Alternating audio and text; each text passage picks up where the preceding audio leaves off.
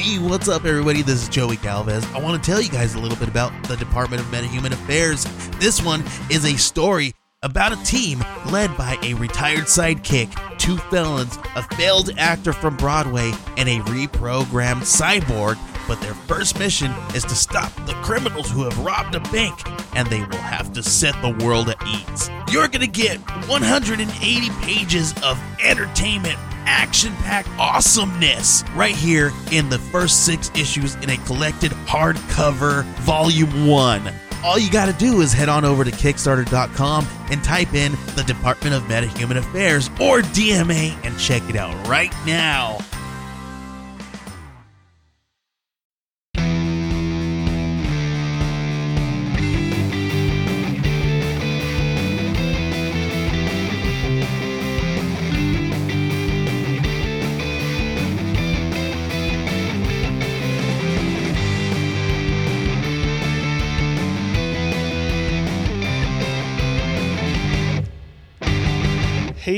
Everybody, welcome to another episode of Nerds with Friends. My name is Cody Leach. I'm joined by Christian Garcia.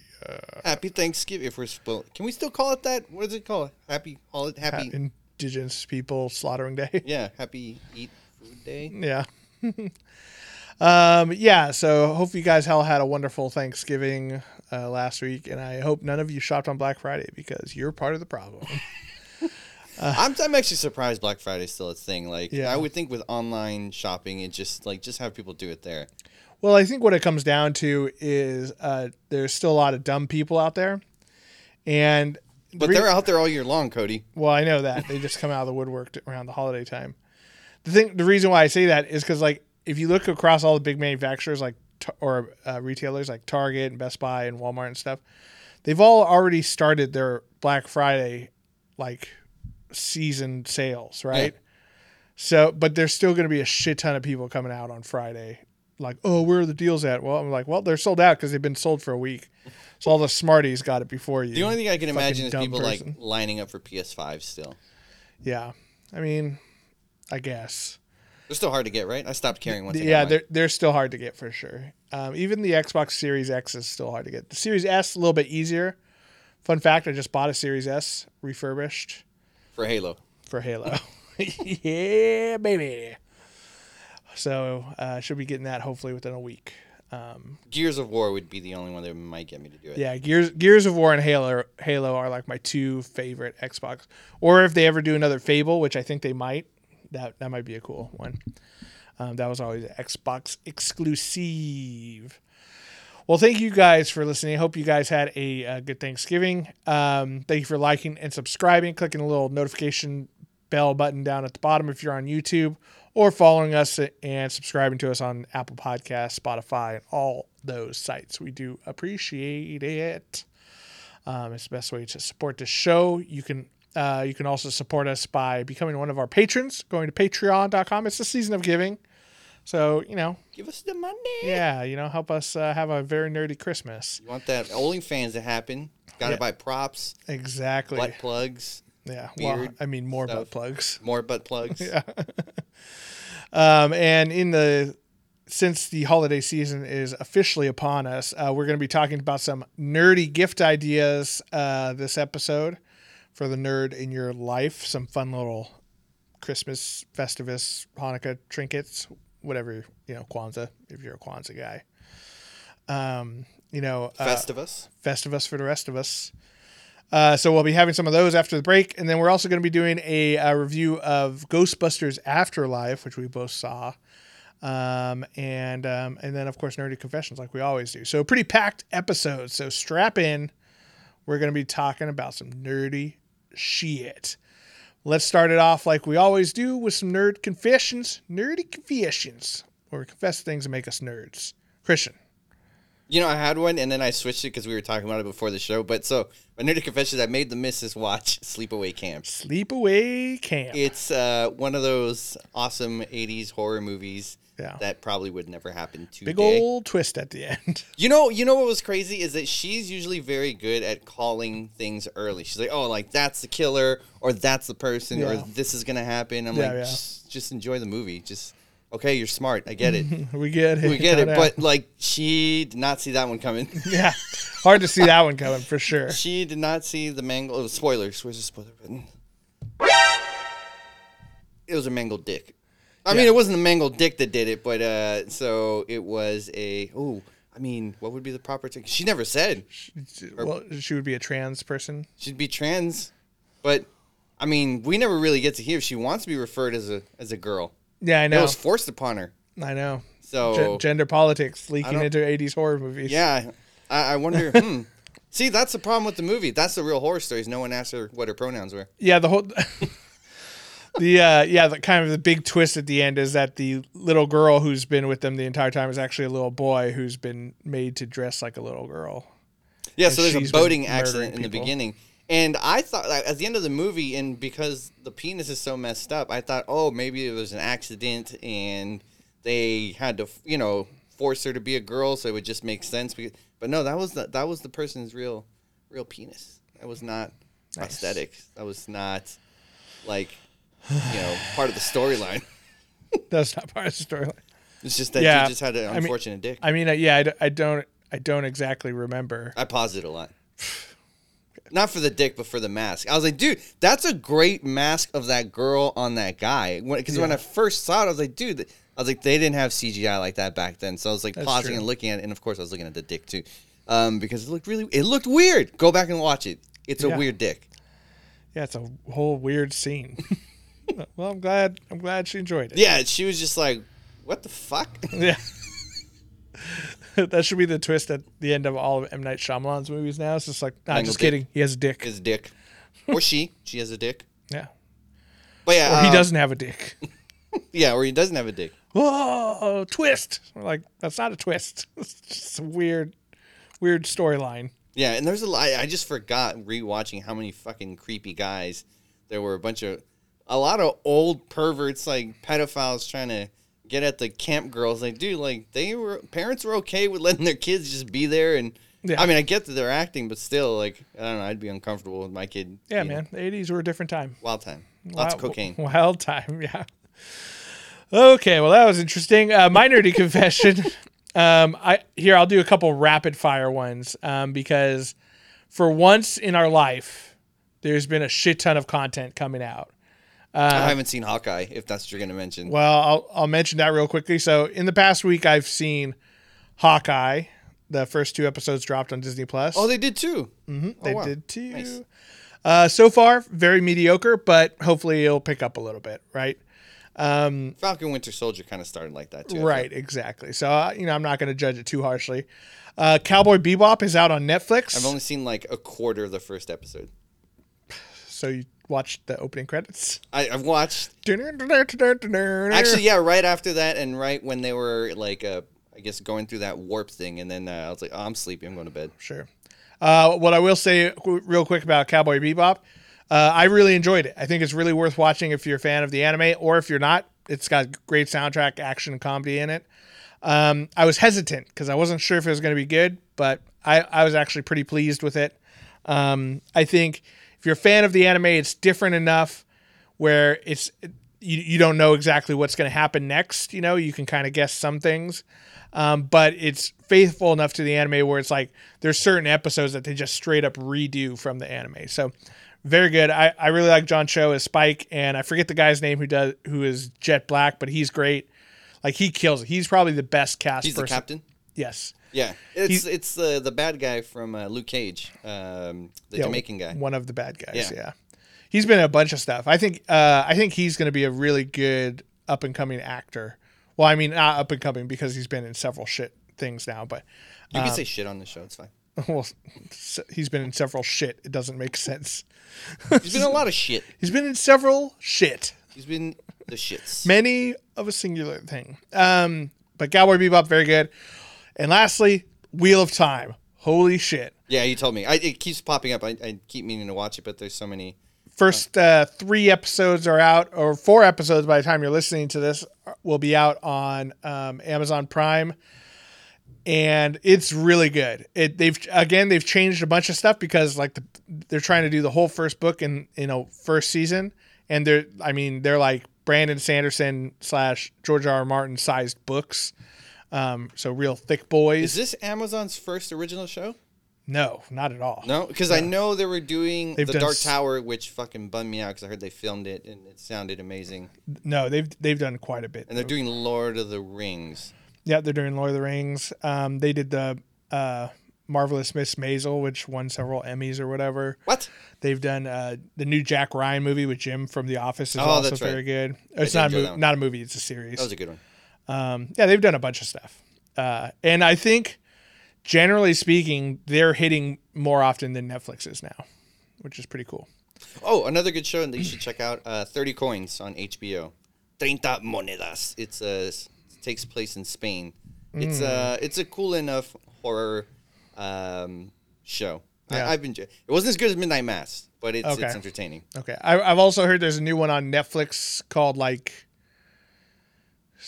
Ghost something. You're talking about the Korean? New Korean one. That's a Hellhound. Hellhound. I'm pretty sure. That one is supposed to be pretty good. They're saying it's about the same popularity as Squid Game so far, which is and people already want a sequel. So there's too much stuff. Too much stuff. Holiday season, they keep giving it to us and we'll keep taking it. But yeah, Wheel of Time, Cowboy Bebop, and what was the other one I said? Hellhound. Hawkeye. All good stuff. Check them out. Lots of good stuff. Speaking of good stuff that's coming out, we're finally getting into that holiday movie season. And one of the ones that, we've had a rough time with movies recently, right? Like James Bond. Did you ever see James Bond? Nope. It was all right. I'm forbidden from watching it because the missus is pissed off at anytime we go watch a movie, it's 10 commercials for that Bond movie, and then they have the Bond video game from your cell phone, and they'll play on repeat, so I can't watch it. James Bond. It was all right. It wasn't anything fantastic. Then there was Eternals, which was meh. It was very meh. Our 2 episodes ago, we talked about that one. Very meh. Black Widow was also very meh. It was better than Eternals. Because it had some really funny stuff. The sibling rivalry was awesome. For me, it was just Taskmaster. It was just terrible. I couldn't get over it. And also just the time that when it took place was also strange. So we've had a kind of a rough time with movies lately. But luckily, that time has come to an end because we just saw Ghostbusters Afterlife. The new one. Directed by Jason Reitman, son of Ivan Reitman, director of the first 2 movies. He actually grew up on set of the original ones. Spoiler-free warning or spoiler-free review of it right now is definitely go see it. If you're a fan of the original 2 movies or even the first one, just the first one, because this is primarily a sequel to the first movie. It's great. I would say it's after the second. I mean, it's obviously after the second. Well, yeah, but the storyline has to do related to the first one. Yeah, exactly to the first one. So, if you did not see the second Ghostbusters at all, you wouldn't be lost. No, right? But if you haven't seen the first one, you'd be a little lost. I mean, they do enough kind of recapping so you can kind of get it. But I mean, who hasn't seen Ghostbusters, right? But would you say? Worth watching? Yeah, for sure. It was. I enjoyed it. I was glad. I was so happy to watch in the big screen. Yep. I guess if we're doing spoiler free, we'll do spoiler. It was great. That little girl is an amazing actress. I want to see her in more stuff. She was great. I thought all the kids were great. Yeah. Stranger Things. The kid named Podcast. Shout out Podcast. Dude, that kid was hella funny. Yeah. Stranger Kids thing. He's always solid. The only one who I feel didn't really bring a lot to the table was roller derby girl. The love interest. Yeah, love interest. She was she was very much the Winston of the group. You know what I mean? She's black. Is that what it is? No, I'm just saying because she didn't. She's had a couple funny lines here and there, but she didn't add to the overall chemistry. In fact, you could have cut her out, and the movie would. Yeah, it would have been fine. Yeah, just like Winston. Sorry, no. Sorry, Ernie Ray Hudson. That's his name, Ernie Hudson. I believe so. I think I'm. Combining him with Ray Parker Jr., who wrote the song, the Ghostbusters song. All right, so go see it if you haven't. Now we're going to jump into some spoilers and go over some of the deeper stuff. So, spoiler alert coming at you. So before we get into spoilers, I should say I got to see this in 4DX. Have you seen anything in those yet? Mm-mm. Dude, it was fun. Really? So 4DX is a new like movie format where it's kind of like D-Box, if you've ever seen those D-Box. Yeah, they took those away. I actually enjoyed D-Box. Where it kind of moves and stuff. It's like D-Box on fucking cocaine. Oh. So you sit in the seats, and I will say the seats are not as comfortable as like luxury loungers. I mean, they can't be because they move around. But they're in groups of four, kind of like a Disneyland attraction or something. And they have these little platforms where you put your feet on. And I mean, like, this thing is like freaking shaking you all over the place. So I'm assuming when they were driving in the... Oh, dude, it was like, you know, if you're taking a sip of your soda and it cuts into a car chase, dude, you're spilling your soda all over you. Also, like, they'll shoot smoke out from... like near the screen and stuff, if something's smoking on screen. Like from your chair onto you? No, like from the different sides of the theater. And then there's like strobe lights that go off up on the near the ceiling if like they're using the proton packs or something like that. That's awesome. And then they'll even like remember at the end when the guy gets torn in half, ripped in half, like they shoot water at your face. It's like, oh, you get splattered by it. It's really fun, man. It's very much... Which theater has these seats? The one by Stonestown, the Regal Cinemas. The new one. Ones will generally have it, yeah. It was a nice theater, too. Like, I enjoyed it. But yeah, man, it was really fun. It's very much like Honey, I Shrunk the Audience, if you remember that from Disneyland, where like when the ants would run by, they'd hit your legs with stuff. They have that kind of stuff going on. That's creepy. I don't know if I'd like that. It's cool, man. I don't think I'd like the wet thing. I'd be like, someone just fucking spit on me. What the fuck? So there's like a button where you can turn off the water stuff. That's smart. Fucking smart. But come on, man. If you're going to go, you might as well fucking go all the way. All right. I get grossed out easily. I don't know. Like with that kind of stuff. I don't know. Someone could have like put something in there. I don't know. My mind goes to weird places. You hope so, right? Hopefully it's real spit. Yeah. You know? So this movie takes place far after the original movie does, but it's definitely a continuation of the first movie's storyline. So we're dealing with Gozer, we're dealing with Zool. You know, Stay Puft Marshmallow Man makes an appearance. That I will say was the only thing that's slightly annoyed me. They were trying so hard to make these things as like toys for kids. Oh, 100%. Like I was like, all right, I get it. They're cute and they're small. You know, well, I mean, whatever. I had hella Ghostbuster toys back when I was a kid. But did you have any of the Stay Puft? No, that one was too expensive. See, I don't know. He was out there though. He was out there for sure. So kind of the premise of the story is that Egon is an asshole. He like abandons his family and buys this farm out in the middle of nowhere in Ohio or something like that. And like his family, he ends up, you know, dying of natural causes. And his family inherits this farmhouse, and he, you know, so they go out there and they're digging through all this stuff, and they're broke. So they're just trying to salvage this house as best they can. And come to find out that he went out there because, I don't know if you remember this or not, but they mentioned the guy. I forget the guy's name now. They mentioned him as the architect of the building. Of the building in the first movie, yep. Right. I forgot his name, too. They said his name. Shandor. That's what it is. Shandor. And I watched 1 and 2 yesterday. I should remember. Yeah. And he's basically trying to bring Gozer to our plane of existence. And, you know, who knows why, because he's evil and whatnot. No, he said, so spoilers. So... towards the end, when Gozer comes back, and he's like in this like, you know, Snow White coffin thing or whatever, right. And he gets up and he's like, you know, me and you will rule this, you know, this planet or this world together, and then she just rips him in half. Like, no thanks. Yeah, and that's when they splattered us with water, is when they ripped him in half. Also, when the dogs would come out, they would like shoot mist in your face, like they were slobbering on you. It's so cool. And so it's a bunch of kids doing most of the ghost busting, but Paul Rudd's in there, and like, I love Paul Rudd. He steals every fucking scene that he's in.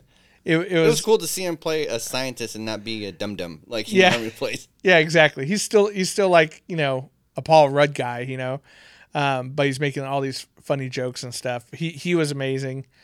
The interaction between him and the little girl was hilarious. Right. Where she like knew as much as him, if not more. And he's like, why do you know that? You know, like, yeah, exactly. Yeah, it's like, I know what a seismic map looks like. He's like, oh, of course you do. Like, why do I assume would a child not know that? Yeah, exactly. Although I thought it was really, like, I mean, obviously it was funny in a film, but like in real life, when the little girl presents him with the trap, the ghost trap, and he knows because he lived through it. Right. He knew who the Ghostbusters were. He knew what that was. And he, like, you know, he thought it was just like a replica, which would have been fine. But when she tells, like, no, this thing is real, he's like, oh, well, we got to open it. Yeah. Like, why would you do that? Like, he's a smart guy. Like, he knows, like, we shouldn't open that. Like, yeah, but he's curious. I mean, I get that too. I science is badass and rock and roll. What did he say? Yeah, science is dangerous. Something like that. Science flirts the edge of danger. Now, don't get me wrong. I would want to open it, but I'm a fucking idiot. Like, I'm not a scientist. Like, I probably would have opened it. Yeah, that was so funny. Yeah, not a great idea. And I love that he put the podcast in the car. It's like, or the big ass school bus. He's like, all right, rip it, like turn it on. Yeah, one thing I have a bone to pick with every movie that tries to display what a podcast is. Like, wait, you tell me you didn't like a Godzilla? With dude, I was so mad at King Kong versus Godzilla. Yeah, that's what it was, King Kong Godzilla. Yeah, like a lot of people just don't understand what exactly a podcast is. My dad is one of them. He has no idea what I do every Wednesday. I feel like they usually paint podcasters as like guys who have no followers. It's like the news, but they're like, you know, talking to themselves or whatever. It's either that, or if you've seen I only seen part of it, what Kevin Smith did with the Walrus movie. Like, they're either like super rich and like make a shit ton of money, full production value, like Joe Rogan style. Yeah, or like what Kevin Smith has. Like, all right, dude, you've never been like an indie, broke ass podcast. Like, well, yeah, it is interesting. I also got a bone to pick with celebrities starting podcasts. Like, or YouTube channels, like Brie Larson when she started her YouTube channel. I'm like, she has a YouTube channel? Yeah, that was a big deal, and like she was doing like workout tips and stuff. I'm like, you're fucking Brie Larson, shut your mouth. Your workout tip is you get paid to work 3 months out of the year, and you get paid millions of dollars. So you just gotta show your face, and you know some of us have to grind out here and get followers and listeners. Yeah, exactly. Considering, you know, selling pictures of our bodies. Yeah, exactly. Like we're like this close to like jerking off on camera, or jerking each other off on camera. On camera. Yeah, exactly. The audio from that's going to be terrible for our audio listeners.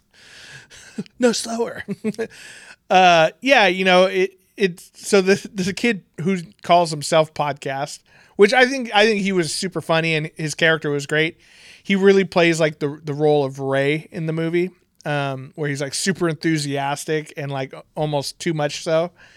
And but like he's constantly like narrating like a movie, like she gazes off into the distance, unsure of what's to come. And it's like, that's not what a podcast is. Depends if he's doing an audio drama, but then again, one would argue that it's not a podcast. But he's also doing like research. It's fucking stupid. It's not the kid's fault. It's not his fault. It's just whoever wrote that role did not understand. You're like, yeah, he's just a kid who's weird and is always recording stuff. All right, fine. They uncover like in Egon's old barn, they have the Ecto-1, which was awesome. The Ecto-1 had all sorts of upgrades that we never got to see in the other movies. Like the gunner chair was super sick. Yeah, and the RC trap, remote control car trap. Yeah, well, I guess it's not a yeah. No, he had like a little, it was like an RC car with. Watching that scene with the car and the gunner and like the drone trap, I was like, that would be a fun video game. A three-person like video game where like one is driving, one's the gunner, and then one is the trap. Like that would be a lot of fun. Right. That would be really fun. Even like if it was like arcade style, like that would be dope. I don't know if you can make a whole full video game out of that, but that's true. It would be fun to play. It would be maybe like at a Universal Studios or something like that. They could have like a ride. Like Disney doesn't own it, because if Disney did that right, that'd be fucking dope. That'd be fucking sick. Yeah, it's one of the few Disney. It's one of the few things that Disney doesn't own. So, and we do get cameos from the original remaining Ghostbusters at the end. A little bit more of Dan Aykroyd. He's kind of in the middle as well. Well, he wrote the movie. He wrote the idea, and then someone took it and just made it better. Yeah. Yeah, and it was cool seeing all of them kind of suit back up. And like they didn't totally look like they didn't want to be there. You know, like Bill Murray looked like he didn't want to be there. Yeah, I mean, but he still had some fun little lines and stuff. Like you could kind of tell he was probably got into it on like the towards the end of the day of shooting or whatever. But yeah, it was fun seeing them all back. They had a nice little tribute there to Harold Ramis at the end. They fucking CG'd him. He looked great, like fucking Tupac style. And I think honestly, like that was a great way of doing it because he's a ghost. I was actually really happy they didn't speak. I thought that was right. It would have been a little bit weird if you spoke. So right. I did enjoy it, and it was awesome. You know, the little girl finally got to meet her grandfather. You know, he helped her out. Yeah, like when she's holding the proton pack on Gozer, and he you see the hand grab it. I'm like, oh, like fucking tears start welling up in my eye. I'm like, it's Egon. I love him. I thought they did a really good job of paying tribute to him and having all the other Ghostbusters kind of say goodbye to him kind of thing. I thought that was all really, really well done. Yeah. Gozer, we should say, it looked like it was Olivia Munn. I'm pretty sure it was. Sure. No, not Olivia Munn. Olivia Wilde. Yeah, Gozer got hotter. Gozer's super hot. She was hot in the first one, too. I said hotter. I didn't say, like, she's hot now. Yeah.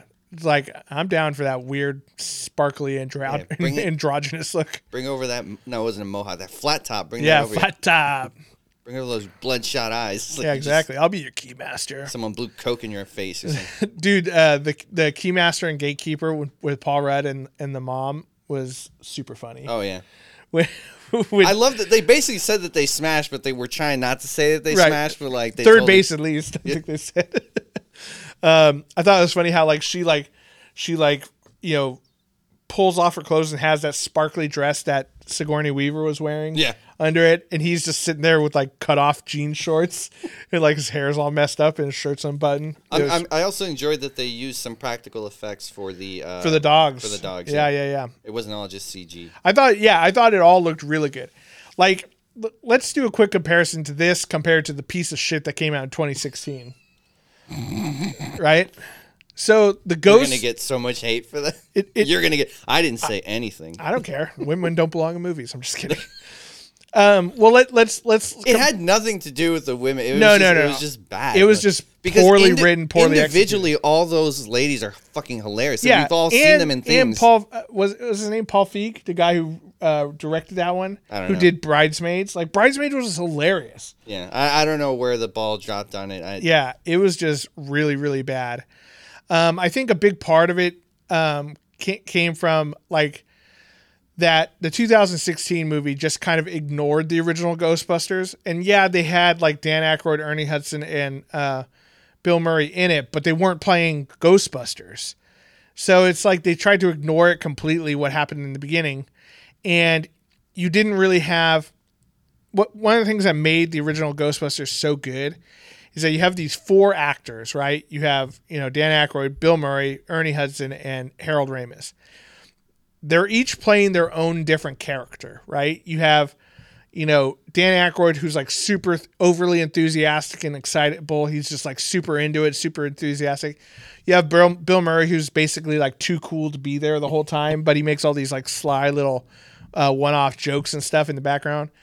You have Egon, who is all business, super serious, super dry, and that's what's funny about him. And then you have Ernie Hudson, who's just a normal dude who's just trying to pick up a paycheck, thrown in between all three of these guys. And, that was supposed to be Eddie Murphy. That part was written for. Oh my god, that would have been amazing. It would have been definitely like R-rated. It would have been. Oh my god, that would have been so good. Eddie Murphy would have been, or even like a Richard Pryor. He was still. Pretty active back then. Well, I mean, so was it Dan Aykroyd and Bill Murray and Eddie Murphy were all in SNL. So he had written those parts for them. And then for whatever reason, I think Eddie Murphy just got too big. Too big, too fast. Yeah, I'm sure.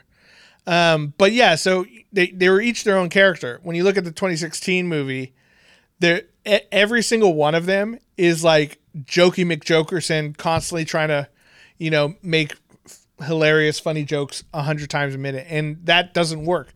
Because you don't have any sort of like back and forth. They're all like the super funny joke person. Also, you can be funny in different ways. Like Egon was fucking funny in both movies. Right. But he's not making one-liners and doing like a bunch of like zingers and stuff. No, like I was just watching the second one where he's testing out if people's emotions affect physical things in rooms. So, like, you have a couple, a divorced couple that's fighting, and then you have a girl with a puppy. And, like, Sigourney Weaver's character is asking about Bill Murray. And he's like, oh, has he been asking about him? And he's like, no. And then he takes out his little reader, like trying to scan her to see. And I'm like, dude, that's fucking hilarious. Like, he was trying to read, like, to see if he can get, like, an emotion from her. Or, like, when Janine's like, so, you know, what do you like to do for fun? He's like, I collect various spores and funguses. Yeah. And you saw those in this movie, right? Oh, no. So in that cabinet down in his underground research lab, there's just a bunch of different spores and fungus. That's fucking hilarious. No, I was like, that's great. No, yeah. I mean, there's another time, like, it was in the... I remember the second one more because that was the last one I watched, but... Vigo the Carpathian. I've heard people shit on the second... I fucking love the second one. The second one's awesome. I like both the original ones. I think the first one maybe I like a little bit better, but I thought they were both very good. Yeah, and Dan Aykroyd adds Egon, or asks him, like, oh, didn't you have any toys? He's like, we had a toy. He's like, yeah. What do you... We had we had part of a slinky. Yeah. He's like, I straightened it. Yeah, it's like exactly. It's fucking hilarious. Yeah, it's and he's not. He's like, you know, you can be funny in different ways. Right, 100%. And that's what I think the 2016 movie failed at, was that they didn't make those characters weren't individuals. They were just all, like, you know, improv jokers. You know what I mean? And it's just like, that's not what made Ghostbusters great. This movie, Chris Hemsworth was funny, but which one? Chris Hemsworth. He was pretty funny. We're going to sound so misogynistic. We're not. But it had nothing to do with the ladies. Well, here's the thing, though. This movie, the main protagonist is a girl. Yeah. And she wasn't trying to... In fact, well, she was trying... She wanted to make friends, and she wanted to be funny. She's socially awkward, just like Egon.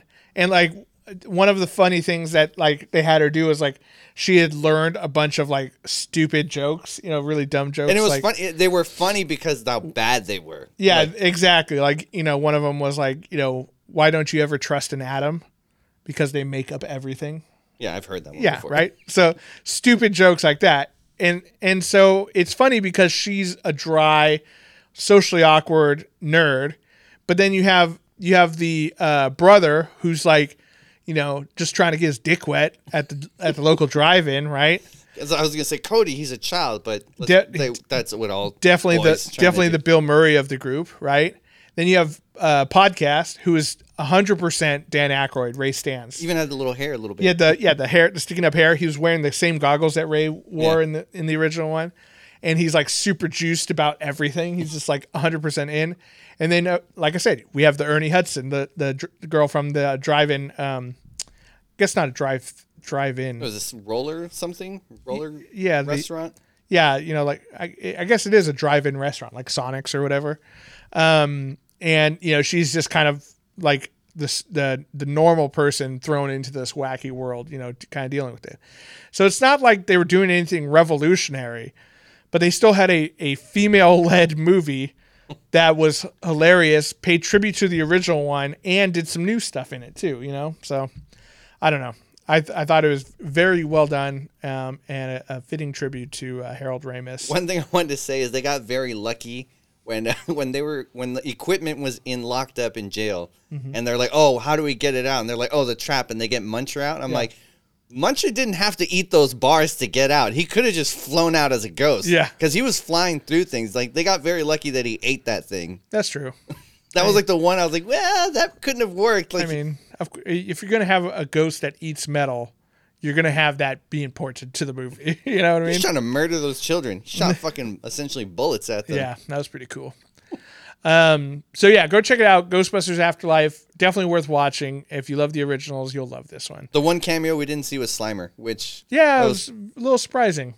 Sigourney Weaver is in the after-credit scene. There are two after-credit scenes, which I kind of mentioned to you, like, they were cool because they gave us a little bit more of the original Ghostbusters, but they didn't really have anything to do with anything. No. Well, the first one might suggest that there might be another movie. It kind of hinted at it. Yeah. Because so Winston becomes, I don't know, a successful businessman or a banker. Right? Yeah. I forgot what they said he was. But, you know, he's got money. And turns out he's been paying Ray's rent for his store because his store doesn't sell shit. And he's held on to the original firehouse. The original firehouse. And he took the car back. So, yeah. So, yeah, maybe we'll see some more in the future of him, like, bankrolling the kids as they grow up or something, or a new team, who knows. Yeah, so yeah, I'm down. How easily do people forget what the Ghostbusters do? Save the world twice, and people still act like there's no ghosts. Yeah, man, that was in the 80s. That's some old shit. I don't care about that. But it was just like even in the second one, like, oh, it was 5 years later. Oh, you saved the world. Whatever. That was 5 years ago, man. A lot of shit's happened since then. Ghosts aren't real. I just saw like 100-foot giant walking marshmallow, but whatever, no big deal. Yeah, exactly. I know. You have to suspend a little disbelief, obviously. No one taught these kids about the events in New York. No one remembered. No kid were taught that the Statue of Liberty was walking. You never Googled your grandfather's full name? Yeah. I know. You didn't know he was an important man. A little silly. But yeah, go check it out, guys. Let us know what you think. We're going to take a quick little break, and then when we come back, we're going to talk some nerdy gift ideas. So we'll be right back. Hey, it's Kaylee Cuoco for Priceline. Ready to go to your happy place for a happy price? Well, why didn't you say so? Just download the Priceline app right now and save up to 60% on hotels. So whether it's Cousin Kevin's Kazoo Concert in Kansas City, go Kevin, or Becky's Bachelorette Bash in Bermuda, you never have to miss a trip ever again. So download the Priceline app today. Your savings are waiting. Go to your happy place for a happy price. Go to your happy price, Priceline. And we're back. All right. 'Tis the season, Christian. Time to buy some gifts for your friends. And if you're nerds like us, you have a bunch of nerd friends. So we thought it'd be cool if we could go over some fun, nerdy gift ideas for the nerd in your life. And we'll cover a variety of like categories too. I have two. You have two categories? I have two categories. Nice. And mine is going to be like a game for Cody. So... when it's my turn, I'll let you know how it goes.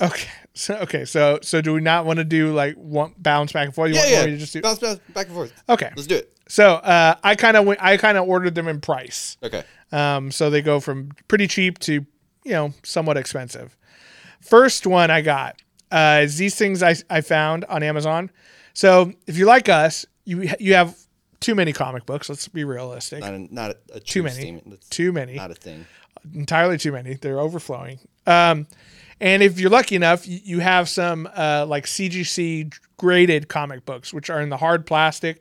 Generally, they're like vintage books or like high profile books that you have them graded and slabbed. You could technically get anything slabbed, but ideally people only choose the important ones. Right, exactly. Ones that are pertinent issues and stuff like that. So I found these.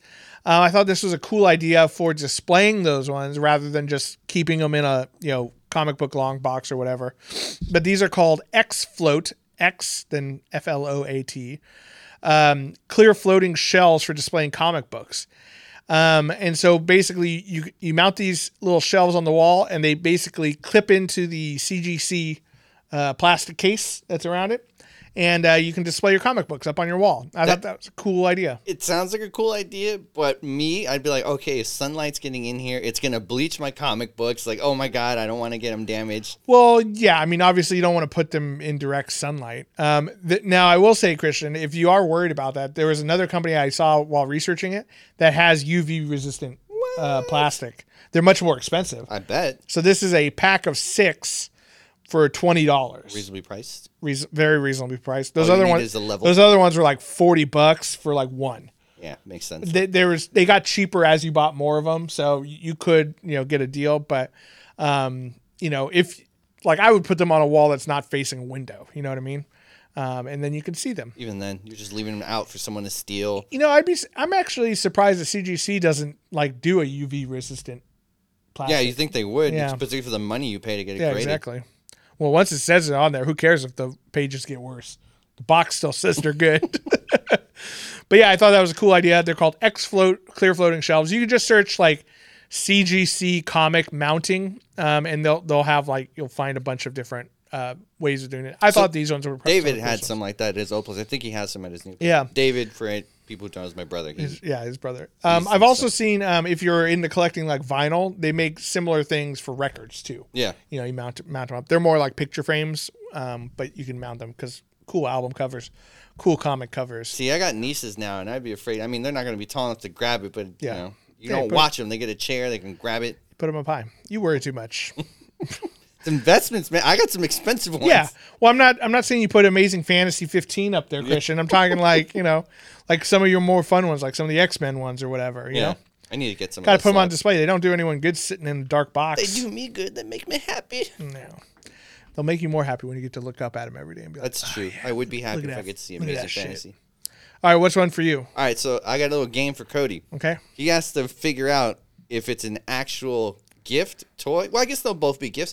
If it's an actual toy or a sex toy. Oh, nice. Okay, I'm down.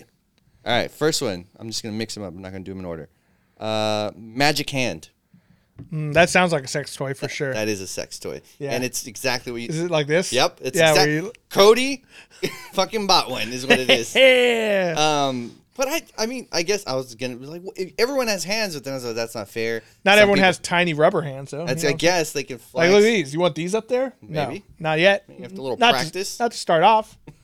You know, you got to put one finger in like a gentleman. Yeah. Yes, that is one finger like prom night. Yeah. There you go. So, yes, that is a sex toy, and it's exactly what Cody said. It's just a hand like that. Yeah. Which I was just like, just use your own hand. Save the money. But some people... Yeah, you want a different hand, you know? Then I was thinking, not everyone has hands. That's not fair. That's true. But then how are you going to hold the hand? I've seen people get creative with their lack of hands as well. I bet. Know? Yeah. Or lack of legs, for that matter. There's a lot of weird shit on the internet, Christian. I'll just put that up. There's something for everyone. There sure is. All right, next one for me. This is a game that I've been playing. I've played quite a few times this year, and I think it's a really fun game for people who are just trying to get into like board games and get out of your classics like your Clue, Trivial Pursuit, Monopoly. If you want to start branching out a little bit into some more complex stuff, get yourself a copy of Munchkin. And there's a lot of different versions. The one I picked specifically here was the Rick and Morty version of Munchkin, which I thought was really, really fun. And essentially what it is it's kind of like it's a monster battling game where each person is their own character essentially. And you're drawing these cards, and each card either has a monster on it or a piece of treasure on it. And you have different abilities that help you battle monsters more and more. And you're trying to level up to level 10 faster than anyone else at the table. So it's obviously a little bit more complex than that, but it's a really fun game. There's not a lot of setup to it. It's just like a couple decks of cards and then like, you know, like one dice for rolling occasionally. But really fun. The Rick and Morty version is only $15 on sale on Amazon right now, $14.23. But they also have, I actually bought the Warhammer 40,000 version of it. I think there's Disney versions of it. There's like all sorts of different versions of Munchkin, but really fun game. And it's a good way to kind of like dip your toes into like a more complex, like board game, tabletop game. But you don't have to buy a bunch of extra stuff for it. And like anyone can pick up the rules after like one game and they'll kind of get it. So really fun game. Have you ever played Munchkin? No, I want to. We'll have to play it sometime once you get furniture at your house. Still, guys, still no fucking furniture. What's next for you, Christian? All right. So you have to. Is it going to be a toy? Okay. Sex toy. E.T.'s finger. Oh boy. I mean, come on, Cody. I initially want to say sex toy, but I think that's going to be a bait and switch. I think it's a regular toy. It is a bait and switch. It is a toy. Yeah. But I think it could be used as a fucking sex toy because look at this thing, dude. What the fuck is that? Oh my God. It's like, what were people thinking when they packaged it? Finger glows when pressed. It's like this big for podcasts. I know that's amazing, but it's about a foot. Yeah. It's definitely 12 inches. From the 1982 original movie. Like that's an original one. Yeah. Yeah. It look for, we'll put it, if you're watching this on YouTube, you'll see a picture of it. It's ribbed. Yeah. It's all veiny. Food him. But I think that one could be used interchangeably. Yeah, I think ideally that's it was marketed as a toy. Double duty for sure. Yeah, I think you're right on that one. God damn it, pretty good. How much was it on? It was it's the 80s it's original, like a, so you like have a to vintage one. Yeah, it's a vintage. So who knows? You're gonna have to go on eBay. Oh yeah, look it up on eBay's. I bet they're going for some pretty good money. What is it? Knickerbocker? Knickerbocker. That's what the New York Knicks are. You know that? The Knickerbocker? Yeah, they're the Knickerbockers. Oh, what's a Knickerbocker? Sounds racist. I don't actually remember, but it's some old timey shit, you know. All right, well, you look that up. Next one for me. I thought this is going to be great for anyone who's playing D&D. Like, you could do this as they're not very expensive, so you could do it for your whole party, for your D&D party if you want. These are D&D spell slot trackers / arrow trackers. So they're essentially like a little magnetic board. I think they're like laser cut boards, and they have little magnets that stick on them, and they help you track your spell slots, how many spells you've used that day. And you just, like, once you use a spell, you stick one of the little magnets on it. I think it's really cool. And it's definitely good for people who have a hard time keeping track of that, you know, or maybe people who like don't keep track of it and are fucking cheating. But it's pretty cool. They come in a variety of colors. I found it on Etsy. And they were $15.50 each, which is not too bad. Etsy has a lot of cool stuff. Oh, yeah. So, weirdly enough, I'm on eBay for E.T.'s Finger, and I guess there's a cactus called E.T.'s Finger. Nice. But there's also someone on here selling a Cheeto-shaped like E.T.'s Finger. Rare. E.T.'s extraterrestrial. Ouch, E.T. Look at this shit.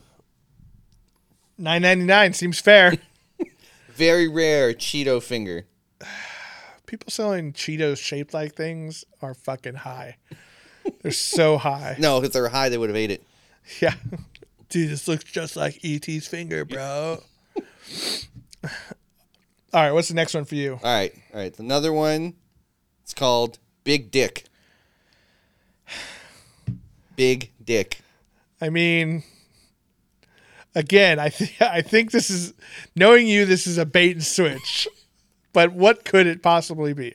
A sex toy. No, it was a toy. It was a toy? It was God a toy. Damn, I should have gone with my instincts. It was like from the 60s, and apparently it was like one of those like miniguns that's like on a tripod or whatever. Nice. It was just called the Big Dick. Give those commie bastards some Big Dick over there. Give them the old Big Dick. Oh, my God. Just got to hit him with the Big Dick. Got to hit him with the Big Dick. Okay, well, great. The next one for me, I actually don't have a picture of it on here, but if you're watching YouTube, you'll see pictures of it. And I'll put like... Oh, I guess I need to find that one for you. Yeah, find me pictures of those and send them to me for the YouTubes. This episode, but definitely one to watch. Check out our YouTube channel if you're listening to it, because we'll have pictures of all this stuff. Next one for me is, it's a pretty selfish one, because... Like, you guys know me. I typed in Big Dick Toy, and it's not. You shouldn't have done that. You shouldn't have done that at all. The next one for me is one step further. Well, probably a couple steps further past Munchkin. This is going to be someone who's, like, interested in getting into the wargaming hobby, who, you know, maybe they painted a couple miniatures, and they're really getting into it. This is a big dollar one, big dollar amount, but... I've been having so much fun with mine that I figured I'll put it on the list. Warhammer Warcry Red Harvest. Now, Red Harvest is the newest starter box for Warhammer Warcry. And you guys probably heard me talk about it a little bit. But essentially what it is Warhammer Warcry is a skirmish game by the Games Workshop using the miniatures from Warhammer Age of Sigmar. Warhammer Age of Sigmar is like their fantasy division. 40K is the sci-fi division. So this is fantasy based. So, you know, we're talking elves, demons, you know, dwarves, you know, tree people, that sort of shit. And it's not as crazy advanced as playing actual Warhammer Age of Sigmar. So you don't have to build an entire army, you know, of like 40, 50, 60 models. This one, it's, you get a small, you know, team or warband of about 10 to 15 models, and you battle against, you know, another friend. And what's cool about this box set, inside the box set, it comes with the game board, which is just essentially a big cardboard board. It comes with terrain that you know, plastic terrain that you build and paint if you want, that has like different like mining equipment and stuff.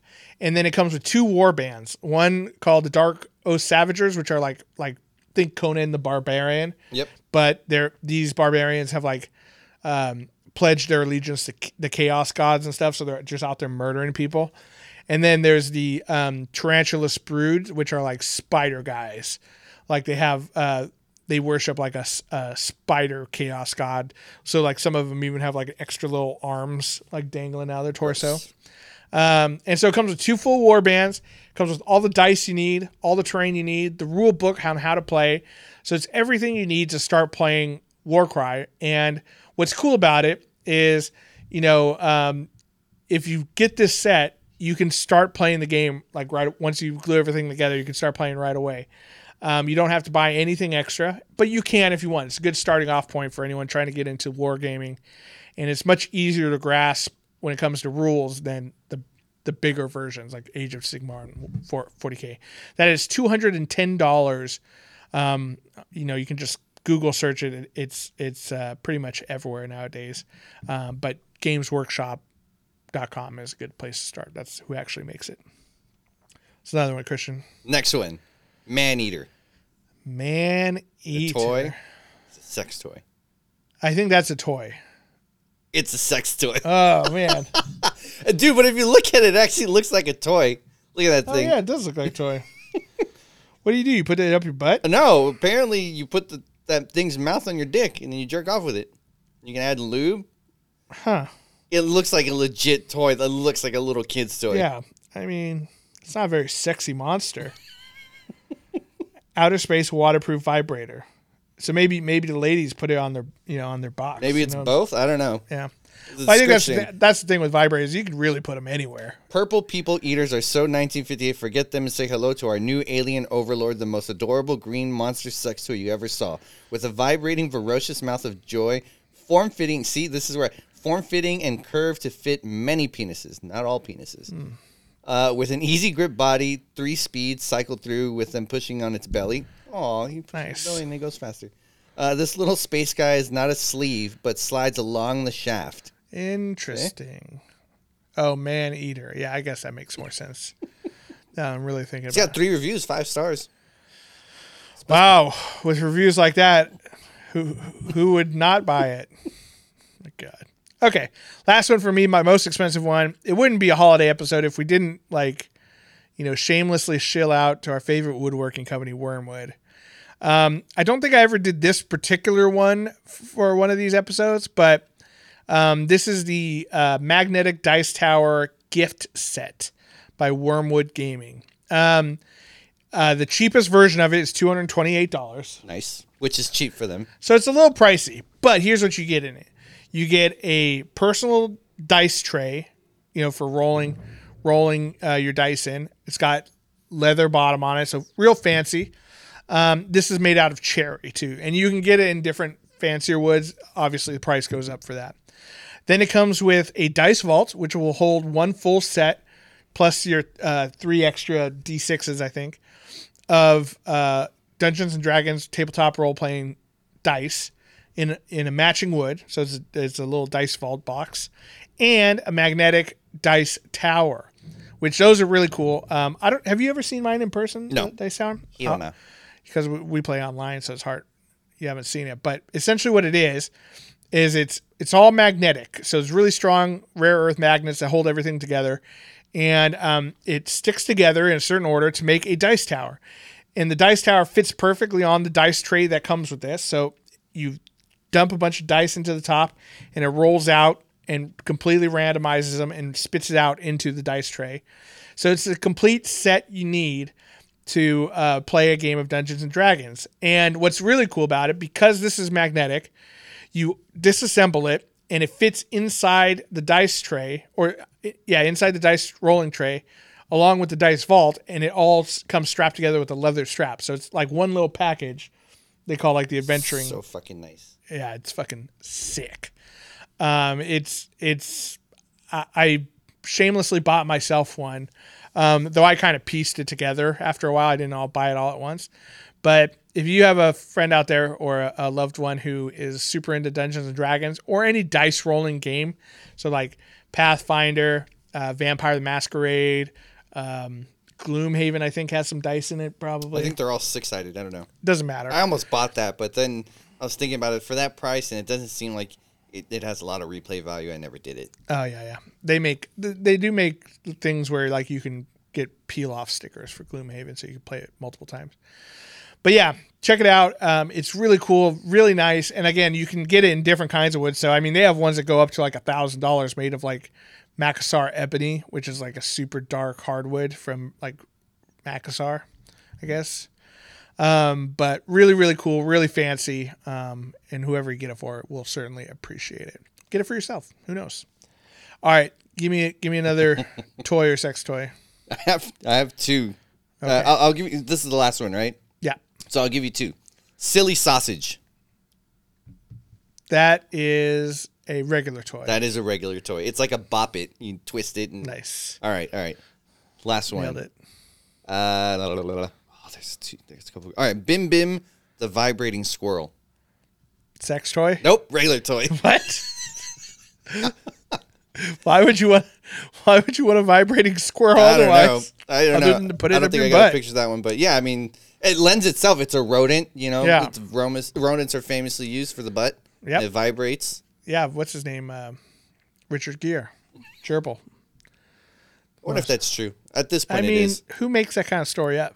It's so specific. It's not a hamster. It's a gerbil. It's not, you know, Tom Hanks. It's Richard Gere. You know, like. I don't know. Seems very, very specific. All right, give me one more. One more. All right, let's see. Balzac. Oh, no, that is a regular toy. I had one. A Balzac? Yeah. Which was marketed as like a ball balloon. Which yeah, it's still a ball. So here's what a Balzac is. And they had a store in Universal Studios, which is where I got mine. So what it is it's just an empty ball made out of cloth. And then you take a balloon and shove it into this one little hole and blow up the balloon, and it makes like a ball. It's fucking stupid. You just blow up the balloon. Yeah. Well, I mean, but now it's like soft and it won't pop as easy because it's got cloth on it. I don't know, man. It is fucking stupid now that I think about it, but I do remember it. Dude, that was someone like high on cocaine. Yeah. That was an amazing salesman that just pitched that to someone and just made like millions of dollars. And why are we calling it Balzac again? It was Balzac. Yeah, Balzac. Like the artist. That's an artist, isn't it? I don't know. All right. I'll do another one. Sure. Toypedo. Okay. Here's what I'm thinking. It's either a dildo or it's that thing that you throw underwater that like spins like a torpedo. That's exactly what it is. It's the underwater one? Yeah, it's the underwater one, nice. Torpedo. Although it kind of looks like it could be a sex. I mean, you could definitely shove it up your butt if it's the thing that I'm thinking of. All right, solar bullet. Ooh. Well, okay, so I know that bullets are generally what they call those little vibrators that they give the Japanese ladies with the remote control. Only Japanese ladies are allowed to use them? It's the only ones I see using them. All right. Yeah, they have like an extension cord coming out. Okay. I don't know. You know, Japan loves their electronics. Yeah, for sure. Or what was it called again? Solar bullet. Or no, I think it's just that, but I think it's solar powered. That's exactly what it is. Yes. It's a solar powered vibrator. Yeah, you leave it charging all day for 8 hours, and then it probably gives you like 20 minutes or something. That's pretty. Well, you know, it's good for the environment. You know what I mean? All right. I think the last one I have on here, jackboot. Jackboot. Okay. I think it's a sex toy because you jack into it and it's shaped like a boot. Like it's like a fleshlight, but in a boot. You overthought it. It is a sex toy, but it's a paddle that you hit someone with. That it's flimsy, so it's not like stiff, but it's literally, it looks like the bottom of a boot. Oh. So I guess like when you get hit with it, it looks like you got hit with a boot. It feels like you got kicked in the ass. Like why don't you just use a regular boot? People are into some weird shit, you know? Like we don't discriminate, but yeah, I mean, you know, more power to you. If you like, you know, some of these weird kinks, hey, I'm all down for people, you know, getting their jollies off. You know what I mean? I think you know, more people should talk about sex and be comfortable with it. But goddamn, some of the thought that goes into these things, I just, you know, maybe I'm just too normal or too like vanilla, where I would never have thought of that. You know, I've seen some crazy, like, actually cool-looking, like, colored and shaped, but also weird-looking, like, they'll do, like, alien dildos. Yeah. Or like, well, they did a whole series of Avengers ones. That's exactly. It's like you read my fucking. Yeah. My mind was there, and it had all the colors and like different shapes, mm-hmm. and they looked like cool art pieces. I'm not gonna lie. Yeah. Like if they were all displayed on a shelf, like that's kind of awesome. Not gonna touch it, but it looks really cool. I'm just gonna smell it. Yeah, I know. I mean, there are some, you know, and there's some really fancy high dollar ones that like look legitly nice. You know what I mean? You know, they all don't look like, you know, I know we shit on the fleshlight a lot on this show, but like, but right, I get it. Like I get that, you know, there's no like, I was actually looking for like a fleshlight that I could put on this list for you. Yeah. But they're all like, porno stars names pussy, and yeah, like, exactly. There's not one that I could have hid in there, but none of them look elegant like the dildos that you see that women have. Right. Like, they all like here it is. It's a tube. So let's talk about gender inequality for a second here, Christian. You're right. You're 100% right. You know, women get the little bullet things where it's just like, oh, look at that cute little thing. I just jam in there. It's got a little Bluetooth remote control. Very easy. Very discreet. Whereas guys control with the app. Yeah, 100%. Or it's like nice slim, like silver, like cylinder that's like got 4 different speeds. And if you have it on a shelf, it looks like modern art. Yeah. With us, it looks like we're fucking a flashlight. Yeah, that's all it is. Like, you know what it is? What is this gigantic flashlight you have under your sink? Oh, there's a pussy in it. You know what it is? There's prehistoric. There's like ancient caveman dildos. Yeah. So women have been crafting these since the beginning of mankind. Yeah, we've just been putting our dicks in like melons and shit. Yeah. There's a fucking wet hole in the dirt. Then like, suddenly like 10 years ago, we're like, wait a minute. We have all this technology. They're more advanced than this, Cody. Let's have more advanced stuff to put our dicks in. Yeah, no. They were crafting stuff out of like bones and stuff. Or like men roots. Have been useless for a long, long time. I mean, well, we came with 2 of them. So we only use one. Yeah, exactly. So I could be hunting and like jerking it with the other one. Yeah. You hear about what they do in prison where they take like a rubber glove, you know, like a latex glove, and put it in a toilet paper roll holder, and then you fill it with like wet toilet paper, and then they fuck that. But it's like a prison fleshlight. I was saying, like, that doesn't sound appealing at all. It's better than a dude's butt. I don't know. If I haven't had a dude's butt, nor have I had toilet paper, so I couldn't say. Well, I mean, at least me thinking about it, I'd do that before a dude's butt. I guess so. I guess it depends on the dude. Right? maybe there's a really, I don't know. The hot dude in there? You don't know. Yeah. Oh, my, Brad Pitt, what are you doing in here? Yeah, finally murdered Angelina Jolie and all the kids. Jesus Christ, bro. They like, bring that ass over here. What a note to end it on, Christian. Well, we hope we've given you guys some great ideas for your holiday gift giving, whether it's sex toys, regular toys, or, you know, any of the nerdy gift ideas that I gave you. Let us know which ones you liked the best. And also if you liked Ghostbusters, what you thought of it. If you like and subscribe, you can add a comment down on YouTube or on iTunes or whatever. We do appreciate that, guys. Thank you for listening every week as well. And if you want to become a patron of our show and help support us, help fill our stockings, you can support us at patreon.com/nerdswithfriends. Very easy to find, and we do appreciate you. And we're very thankful for all of our patrons who help support us every month. That's why we raise your names up into the heavens. And who knows, maybe if we get more patrons, we can just create like fancy, artful looking fleshlights, you know? Yeah, exactly. Of like our faces. Yeah. Like this. Just judgment looking at you as you jerk off, just like all judgy. Yeah, judgy with our mouths open. Just like, why? Thanks for listening. To all the nerds out there. Christian, thank you for making this festive episode as dirty as possible. That's what I'm here for. First with sleepaway dicks and then sex toys. I appreciate that. And to all the nerds out there, remember, you're not alone. You're with friends. This is Nerds with Friends. Thank you and good night.